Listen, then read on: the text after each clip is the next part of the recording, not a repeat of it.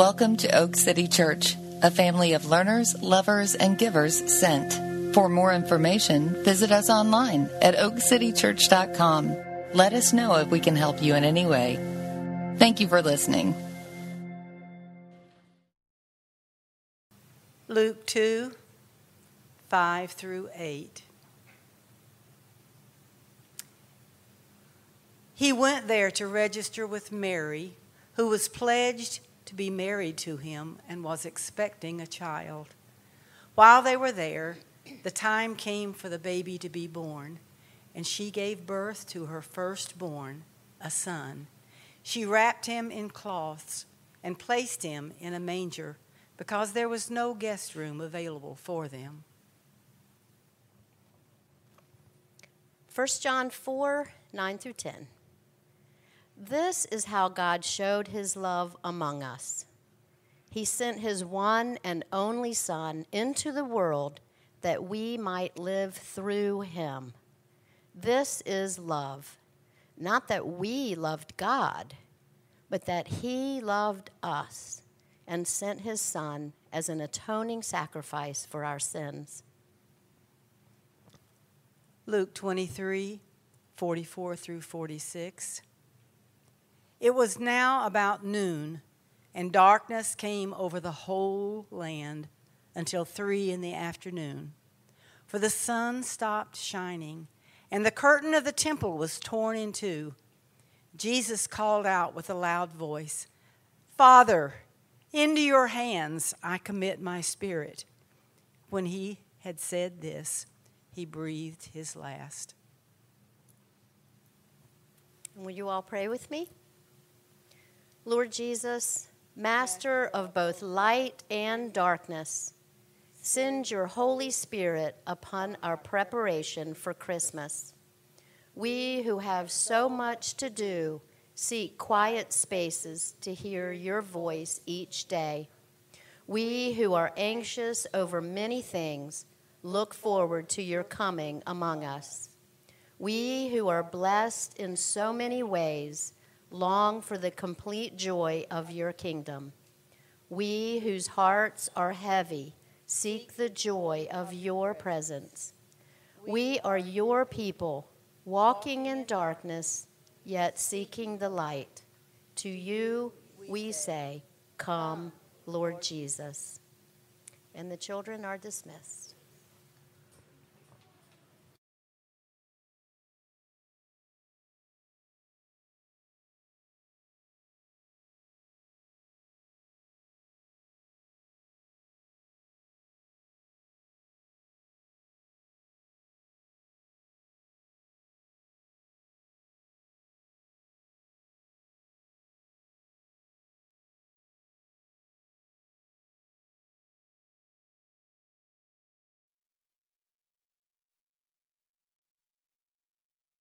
Okay. Can, can you hear me? All right. So, thank you, ladies, for reading the passages. It's the last Sunday morning sermon of 2023, the week before Christmas, and we're going to go full circle, uh, big picture today. Uh, as Jeff mentioned, he was kind enough to have heart surgery a couple of weeks ago and allow me to fill in the week before Christmas, the final week of waiting before the big day. And over the past few weeks, we've been going through Advent, which means arrival. And at first, to kind of refresh your memories, uh, we had Ken talking about hope. Uh, we had John talking about shalom and internal peace and joy with Dan. And we also learned that during the season that we're a church that celebrates Christmas through guitar solos and burning Christmas trees and apparently very loud shirts. Uh, and while the guitars and bonfires are decorations, or the way that we take communion, are very much a, a part of our cultural preference for our congregation, the understanding of Jesus' story as an act of God's love is one of the core beliefs held across all of Christianity. Because ultimately, what we profess is that the story of Christmas is the central part of the grand love story, capital G, capital L, capital S the true and greatest story, uh, love story ever told to and through humanity. So that's what I want to talk, or that's what we're going to be going through on this last week of Advent, is a talk about love. And what I want at the end of the day is for us to marinate, to really understand the big picture of what December 25th symbolizes and what your part in the story is. If you're not a follower of Jesus, you may have heard some different Christmas stories over the years, like these examples I found. The Santa Christ is the jolly guy like being who lives far away but knows whether you've been good or bad and rewards accordingly. The sweet baby Jesus uh, celebrates a little lovable infant in the crib, uh, but most of the time he uh, sits in the closet with the rest of the nativity scene. Uh, the sweet baby, G- uh, sorry, or the, the merchant Messiah who says that you must buy things at Christmas time, else you're not in the giving spirit. Now, all of these interrupt the, uh, the true message and the even more ludicrous story, true story of the Bible that God's divine interjection of himself into a messy, personal relationship with mankind. You may have heard that we wouldn't celebrate Christmas without Easter. And that's the truth. Uh, for people who don't think of themselves as Christians, the first thing you'll hear from my mouth is that it's a crazy story. Like, it is. And it's one that we still can't really fully understand that God came to earth in the form of a baby with the mission to one day sacrifice himself to every person, man, woman, child, and idiot on the planet. This is a story that you stay in your seat until the end of the post credits, hoping for a post credit scene and this is the part of the grand and, and the part of the, of the grand love story that we're talking about today begins at christmas so he went there with mary who was pledged to be married to him and was expecting a child. While they were there uh, the time came for the baby to be born and she gave birth to her firstborn uh, a son. She wrapped him in cloths and placed him in a manger because there was no guest room available for them. Now, this doesn't really seem like a thriller of a scene, uh, but the true tension of the story doesn't exist with them not having a manger. The, the tension of the Christmas story had been built long before that. I recently watched a deep dive on the movie E.T., um, and it was an interview with Steven Spielberg. And turns out that when Steven Spielberg was a teenager, his parents went through a very turbulent divorce, and his dad was the source of blame. Well, Spielberg goes on to tell the story that E.T. was written as a very personal story, set up, if you remember, through the family torn apart by a dad who had left them, and the impact that it had on the boy Elliot. And the loneliness and the abandonment that Elliot feels allowed him to emotionally connect and ultimately bond with E.T. after he's left behind by his family. And so now that already amazing movie, that already amazing story becomes even richer as I understand that it reflects the Creator's heart. And I think that to really understand and appreciate the story of Christmas, we have to understand the context of the grander story, the cast, its creator, and the Creator's heart. The Old Testament tells the story of the tension leading up to the Christmas story. And really, it's a, it's a story that's filled with humanity us trying to do things on our own.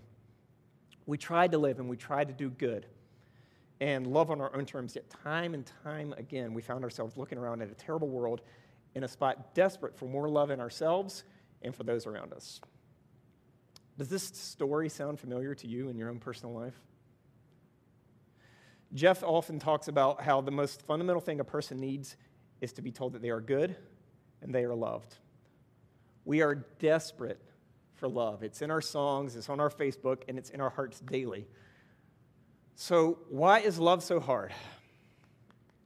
So, first things first, what is love? If I were to ask you, what do you love? What would you say? So, show of hands, what do you love?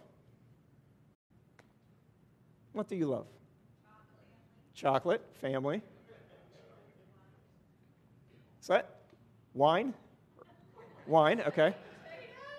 Potatoes.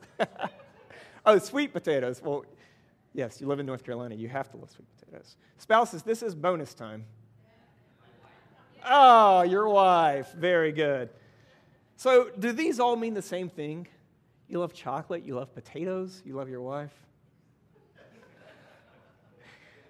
Uh, so, so let's go back to uh, one of the verses that, that we read.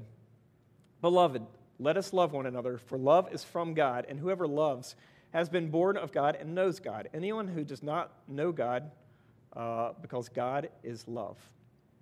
So, does that fit in with chocolate and sweet potatoes and, and your wife? Like, Jesus turned water into wine uh, is the defense of the person who loves wine. Uh, so, what is love? You may have heard love is love, or that all you need is love.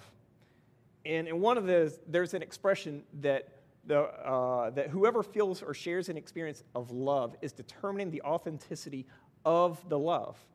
And the other, the Beatles sang the song, All You Need Is Love. And then they broke up. These mottos are incredibly succinct and beautiful, but they ask us to dive right in without looking at the depth of the water behind them. All You Need Is Love is also from an iconic scene in the movie Love Actually. Anybody seen Love Actually? Uh, and it's at the wedding scene where um, the, the best friend of the groom had gotten a band to sing All You Need Is Love. Well, it turns out this best friend is secretly infatuated with the new, uh, his best friend's wife, and it's later discovered he's been taking creepy videos of her. And in one of the more memorable scenes, the friend expresses his undying love for the new wife as perfect, even though it was established that they had rarely spoken to each other. And then, as the moment ends, we're privy to a secret little moment where she kisses him.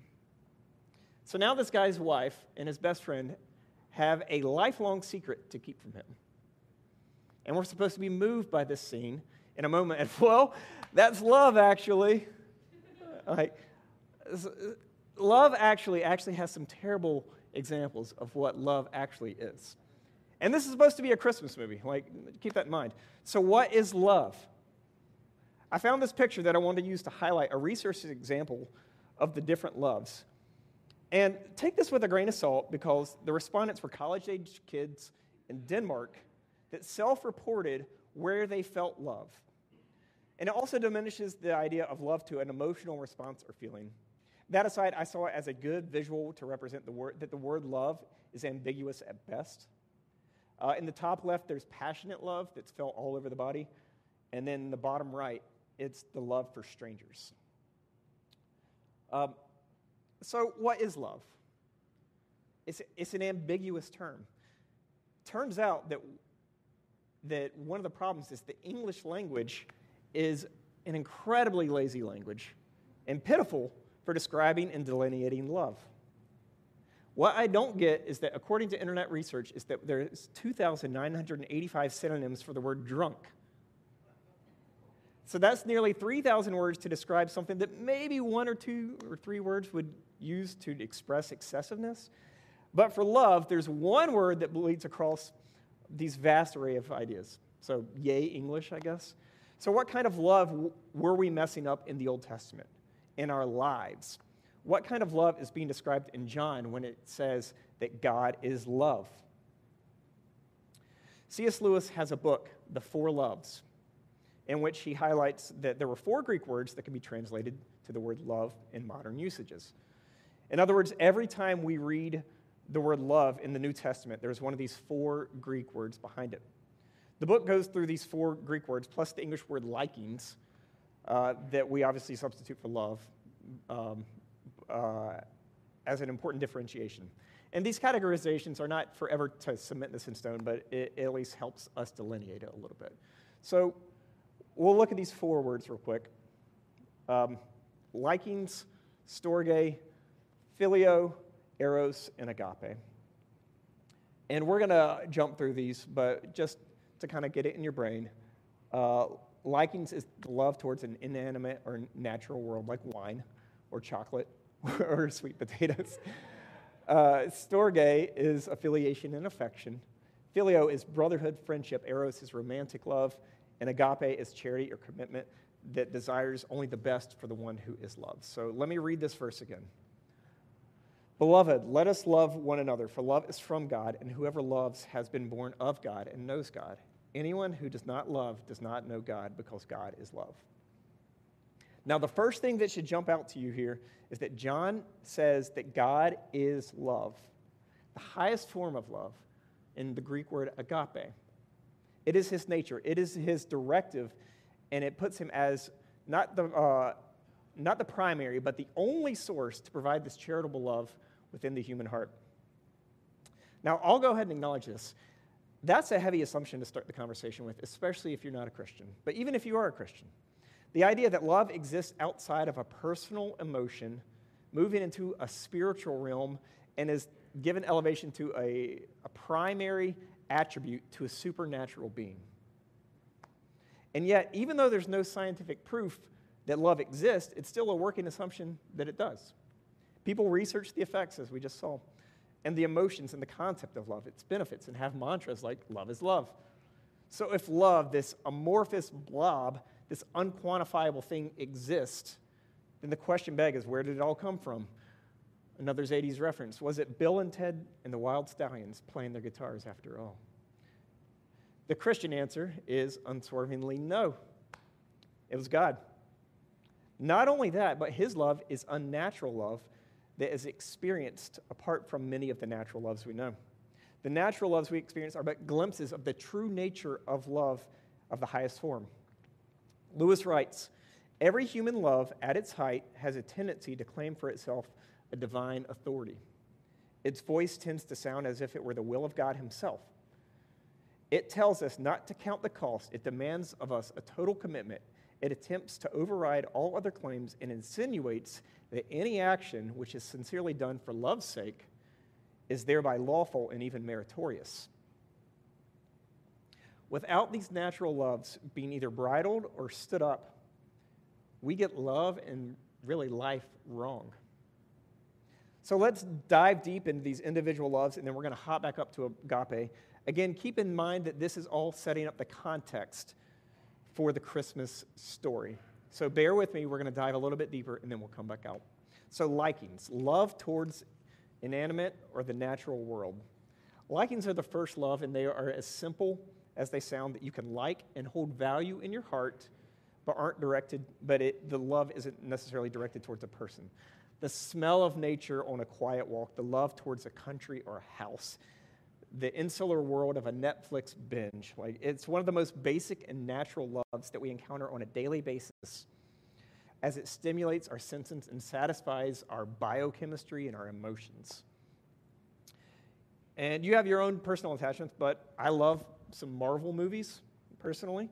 For some, it's traveling. For some, it's football. For some, it's their country uh, is the answer really to the question, what do you love? As opposed to whom do you love? And in that vein, it would be really odd to promote uh, a liking love to the equivalent of a human relationship love. There's a love to give, there is no love to give, um, and thus the liking love is a one sided relationship. I'm the taker, satisfying my own needs and for my own pleasure intake. I couldn't say that I love football in the same way that I love a person. Um, and I can't, uh, football has no qualities about it that demands such a claim. Uh, there is nothing I can give to football, I can only take away. But the fact that we use love uh, in this way allows us to deceive ourselves. Because it's much easier to express a desire to give thing, the, to things that give us satisfaction and pleasures as opposed to a relationship, which is a lot messier. So the likings of our heart don't reflect the true nature of love. To love is to make yourself vulnerable to the wonders and pitfalls of a relationship. And there's no human escape from the pitfalls, from the potential of heartbreak, except for where love is not present. And the only, uh, the only way you escape heartbreak is either in heaven, where love is perfected, or in hell where there is no love. So the rest of these loves are talking about relationship love. So storge. Uh, storge is a way of describing affection and nearness. It's not necessarily the strength of the relationship, but more how the relationship formed. Uh, this could be your family, it could be some uh, community members at your church, uh, your neighbors, your coworkers, etc. And here, uh, it's, uh, these are people that come into your life not necessarily through a choosing of your own. And yet, here you find yourself, uh, here you find yourself spending time with them. And it might be, the, the people might be even comically opposite in the direction of your, of your uh, choosing. And it's not that you need to, it's not that you even want to, but here you are spending time with them. And in Storge, we see a glimpse of ourselves appreciating people that hold views that don't necessarily align with ours. And uh, so this relationship isn't necessarily about receiving love, it's, it's a glimpse of being able to share uh, in God's goodness of creation in other people and seeing goodness in them that you, would, uh, that you wouldn't necessarily choose or even expect to exist. At Adopt a Block, I see all sorts of conversations where I don't, there's just conversation I don't even expect to happen. Uh, when I used to visit my grandma's house as a kid, uh, I would be hanging out with a lot of my family that I would see once a year. And um, I don't necessarily have a passion or an interest in the farming life, but once a year, it was kind of cool to hear about it. That's Storge.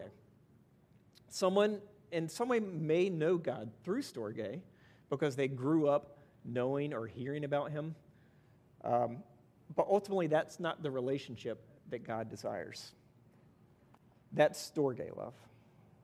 Phileo is in many ways the quite opposite of Storge. We have chosen our friendships, and we can let down any, pretense, uh, uh, any pretenses. All friendships kind of exist on an equal footing.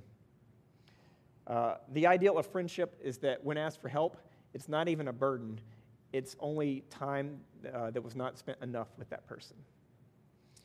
Phileo is a love over common shared things like wine or uh, machinery or personalities or football or, or whatever. But there is a feeling of love received and a gift of love exchanged, almost transactional. It provides a wonderful connection uh, amongst people. Um, the funny thing about love is that when you're in those certain groups, you know what the answer to some question is, even though uh, when you're with other people, you would say the, act, the, act, the complete opposite. And therein lies the funny nature of friendship love, is that, as Lewis says, it can turn good men better and bad men worse. Now, I have an ongoing text thread with some of my uh, buddies that I've known for the vast majority of my life, one that I've known since I was six. Um, and I'll be honest, sometimes it's incredibly difficult for me to pull uh, myself out of childhood friend mode in these text threads. Um, but Scripture, thankfully, does not use phileo to describe man's relationship with God. Uh, because with phileo, there's a sense of equality and no indication of virtue. Both are which, uh, incompatible with the relationship between the supreme being and a human being. Contrarily, the Bible does describe God's romantic eros love in relationship with humanity, as is often described that Jesus came to marry the church. Now, eros, as you know, is the same root word as the word erotic, uh, but sh- it shouldn't be confused uh, with erotic nor lust. Uh, when uh, another quote from Lewis says, "When we say of a lustful man prowling in the streets that he wants a woman, strictly speaking, a woman is just what he does not want. He wants a pleasure for which a woman happens to be a necessary piece of apparatus. Eros, by contrast, makes a man really want not a woman, but one particular woman. Eros is a deep romantic love that encompasses everything about it. And so, this is probably what most of us think about when we, uh, when we talk about love, and it's really no surprise. Roughly 70% of all US top 40 songs since Billboard has been around have talked about romantic love. That's since the 1940s. You might could call it the Taylor Swift Eros Tour. And if you laughed at that, shame on you. And shame on me for writing it. uh, but Eros is by far one of the most powerful energies on the planet. It demands a need love and allows us to give love. It is unbelievably powerful for better or for worse. In fact, 14 of the 15 songs uh, between 1983 and 2016, uh, of the most popular songs, sorry, uh, referred to the anguish of romantic love that I'm sure we've all experienced in one way or another. So, why do we find ourselves worshiping romantic love? Paraphrasing here, Eros is driven to promise what Eros cannot do. Can we be selfless in giving romantic love for a lifetime? Barely a week. Even, we, even when we present our best romantic selves, it turns out that our old selves were never dead. And if that selfish zombie is not yet back on his feet, he's already complaining on the ground. This type of love is not all you need. It's barely what you can stand it sometimes. Eros, like the other loves, uh, but maybe even more so because of its strength, attractiveness, and terror. I mean, you saw on that picture of how it encompassed or how people described it. It, it hits every part of our being. It reveals its true status, but it will crumble under the weight of its own promises that it makes. Eros will either die or become a demon unless it obeys God. So, what is a lover to do? What are we to do? We demand passion from our romancers. We need love from our friends. We expect affection or at least respect when we're uh, in moments with others. We need recognition from our parents. We seek pleasures from an inanimate world. We are needy people expecting an endless supply of love in all its forms as though we deserve it. The problem here is twofold. One, uh, first, as finite beings, we have a limited supply of love. We cannot give or receive enough love to satisfy each other. Secondly, do we, do you actually deserve it?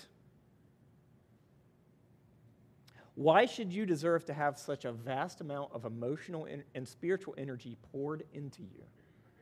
As a reminder, the need to be loved is not a sin in the same way that it's not a sin to need breakfast every morning. But the funny thing here is that people seem to be want to be loved for their cleverness, for their beauty, for their generosity, for their fairness, for their usefulness.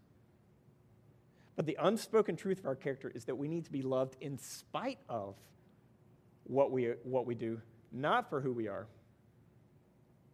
And when, we, and when we accept the reality of this dilemma, the last thing we should uh, expect to get is undeserved grace poured over us. It's stepping into a cold shower that feels like a warm shower of love.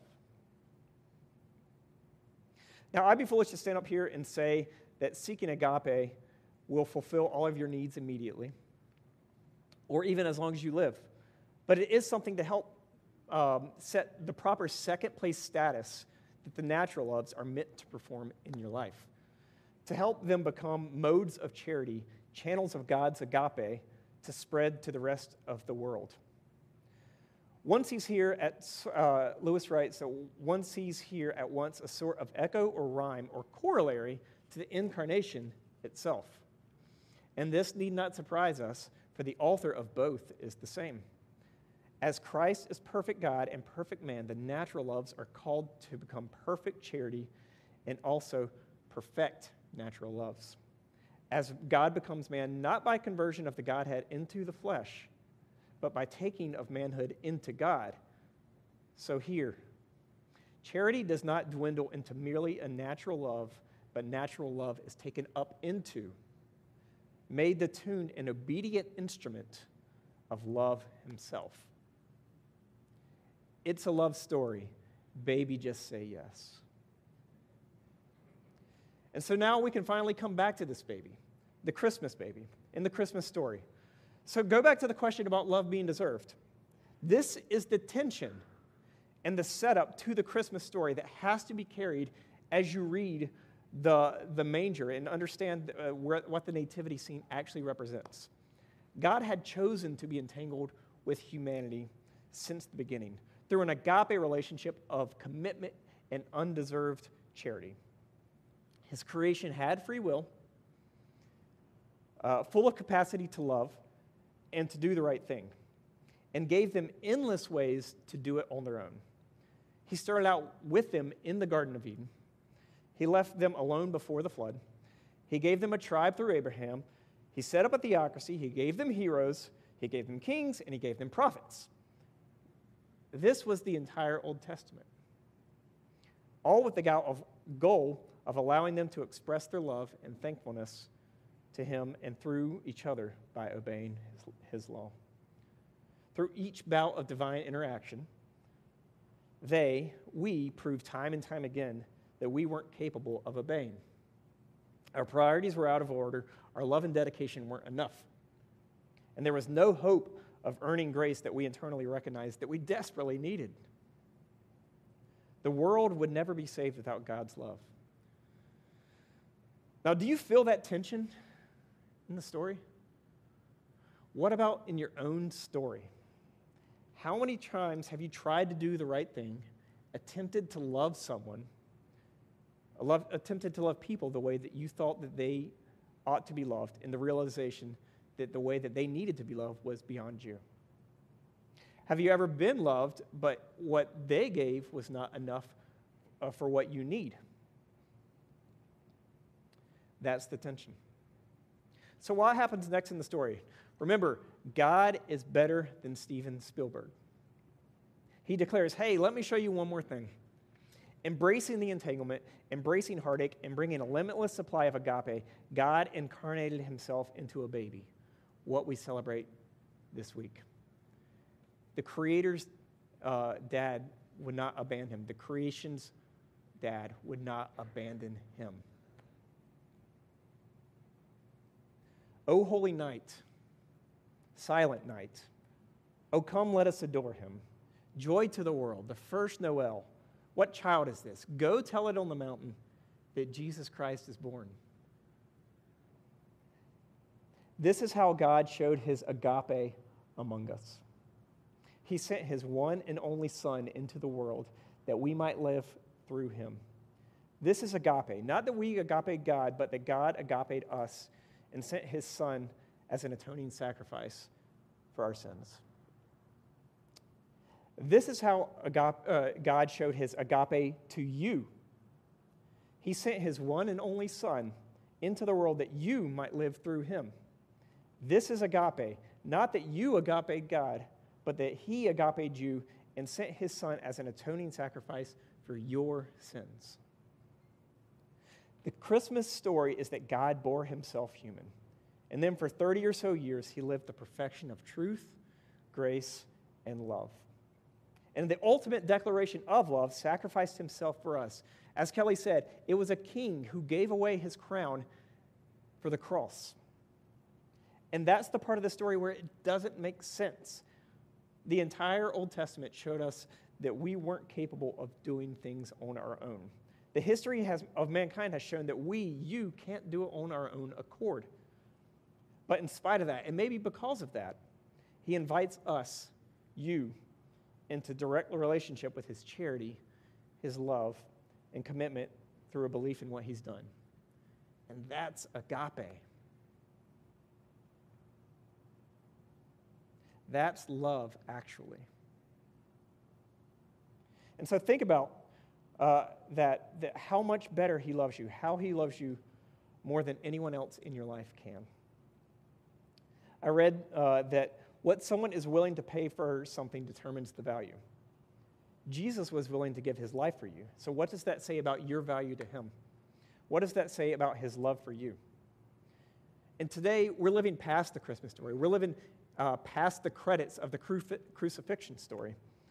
And we're invited to be in, uh, part of his cast on his grander story, the next chapter of a much brighter movie.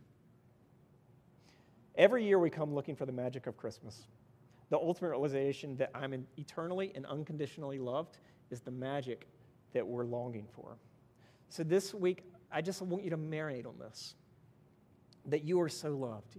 You are agape, not just liked, not just storged, not just philoed, not just eros, but agape. And not because you loved him, but because he is love. And I pray that you thank God for this gift and receive it in your heart. We're going to, the band can come back up. Uh, we're going to take communion this morning, which is the continual reminder of God's uh, blood spilled out of love for you and God's body uh, broken for you out of love. We'll close in prayer. Dear God, um, thank you for love It's something that we all experience and that we all know that we get wrong. And yet you continually pour your love into us over and over and over and over and over. God, help us to just marinate on what your agape means to us in our heart, that we can share it to those around us, that we can imbue your agape love into all loves in our life. Help us this week as we think about uh, the gifts of Christmas, that the ultimate gift was you. And that while gifts, physical gifts, can symbolize our gift for uh, each other, that it's ultimately the agape, the, the commitment, the relationship uh, that you give to us is, is what we're trying to express through those gifts. Um, be with us this week and help us to um, uh, mend our hearts towards you. It's in Christ's name I pray. Amen.